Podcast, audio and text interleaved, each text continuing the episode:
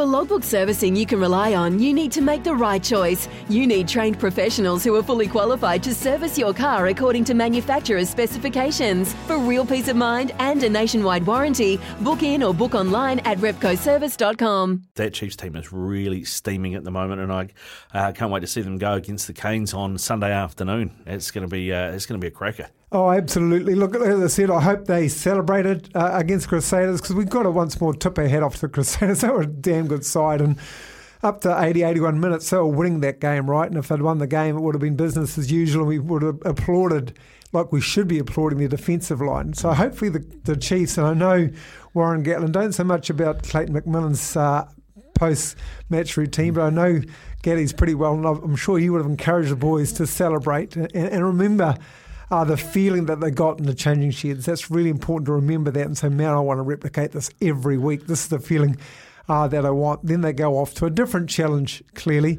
Sick of playing away from home, Ricardo, when the Chiefs going to get a bloody home game. So down to Wellington.